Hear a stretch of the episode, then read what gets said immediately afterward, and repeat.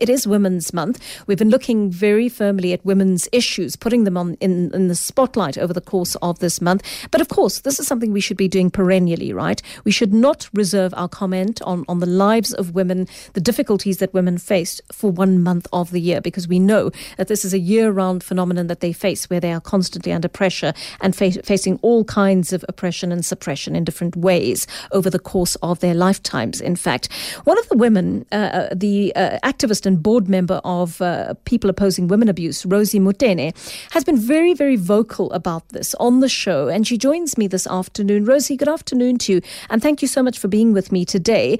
I want to start off by just thanking you for the contribution that you've made in terms of the activism that you have brought to our afternoon drive platform uh, to, to just ensure that the rights of women are actually uh, properly entrenched and respected in this country.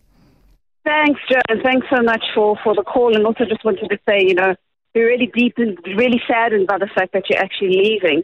But I'm really glad that I've got this platform to say thank you for always bringing this to the forefront and letting, you know, both sides of the story being told.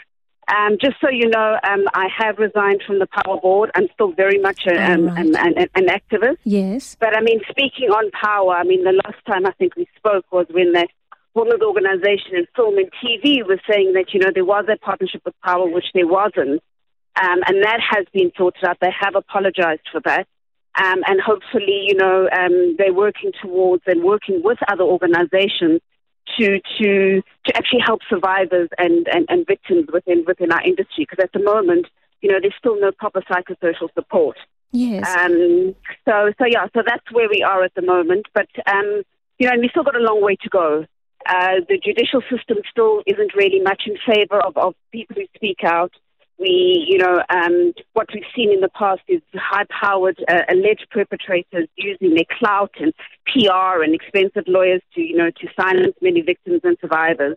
But I think, you know, what, what happened last week with with um, uh, Moloi and and and was just show testament of that it's not just activists, but people on the ground are actually galvanizing and, and, and showing more support to those that actually speak out. Right. You know, uh, we had a conversation with uh, a fellow actress and, and writer, Rorisang Motuba, on the show just a couple of weeks ago.